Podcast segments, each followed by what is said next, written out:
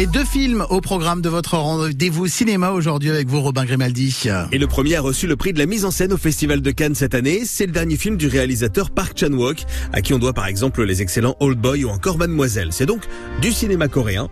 Le film s'appelle Decision to Leave et c'est un polar. Enfin, pas tout à fait un polar, je vous explique.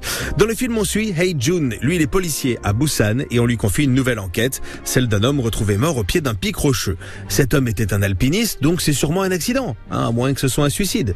En tout cas, rien n'indique le contraire. Mais avouez que le film serait pas le plus intéressant, hein, si ça s'arrêtait là. La femme de cet homme vient pour reconnaître le cadavre. Elle est jeune, elle est belle et surtout elle a aucune émotion. Elle a pas l'air triste du tout. Et puis euh, cette griffure qu'elle a sur la main, ça vient d'où? Tout ça interroge le policier qui va mener plus loin cette enquête et les entretiens avec cette femme. Et petit à petit, il va tomber amoureux d'elle. Et je vous avoue que ça va pas aider l'enquête. Le film dure plus de deux heures et attention, c'est du cinéma coréen. C'est-à-dire que c'est beau, c'est très beau, mais c'est lent. Autant vous le dire tout de suite.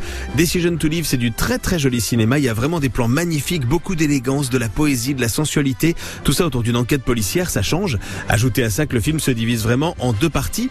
La première vraiment axée sur l'enquête et le crime et la seconde nous emmène plutôt du côté du drame et de l'histoire d'amour. À aller voir si vous aimez la délicatesse du cinéma coréen, Decision to Live. L'autre film que je voulais vous conseiller aujourd'hui, c'est un film d'horreur français qui s'appelle Mastema. Un film d'horreur bien fait qui vous réserve de bons frissons. L'histoire, c'est celle de Louise, elle est psychiatre et un jour, pendant qu'elle fait une séance d'hypnose, quelqu'un réagit mal et se fout par la fenêtre. Du coup, elle est un petit peu au plus bas, la demoiselle, et elle part s'isoler dans un petit village à la campagne. Est-ce qu'elle va enfin pouvoir se ressourcer et être calme? Bah non, hein, évidemment. Là-bas, elle va trouver un patient encore plus bizarre. Écoutez. 3, J'ai des images dans la tête. 2, Il y a que l'hypnose qui arrête ça. Il est de retour. qui est de retour? C'est pas ma faute si je fais le mal. D'où proviennent ces notes? Le mastéma est un des noms que l'on attribue au diable. Ça, c'est pas la bonne question. Demande-toi, toi, qui tu es. Celle qui joue le rôle principal de ce film s'appelle Camille Raza et vous la connaissez de la série Emily in Paris, elle y joue le rôle de Camille.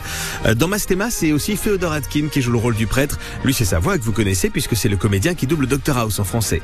Le film est bien écrit, l'angoisse fonctionne bien. C'est pas un très très gros budget et ça montre qu'avec une bonne histoire, on peut faire un bon film. Il n'y a pas besoin de très gros effets spéciaux. Amateur de cinéma d'horreur, amateur d'angoisse métaphysique, c'est Mastema que vous devez aller voir cette semaine au cinéma. Le rendez-vous cinéma de France Bleu Picardie avec Robin Grimaldi à podcaster sur l'application ici par France Bleu et France 3.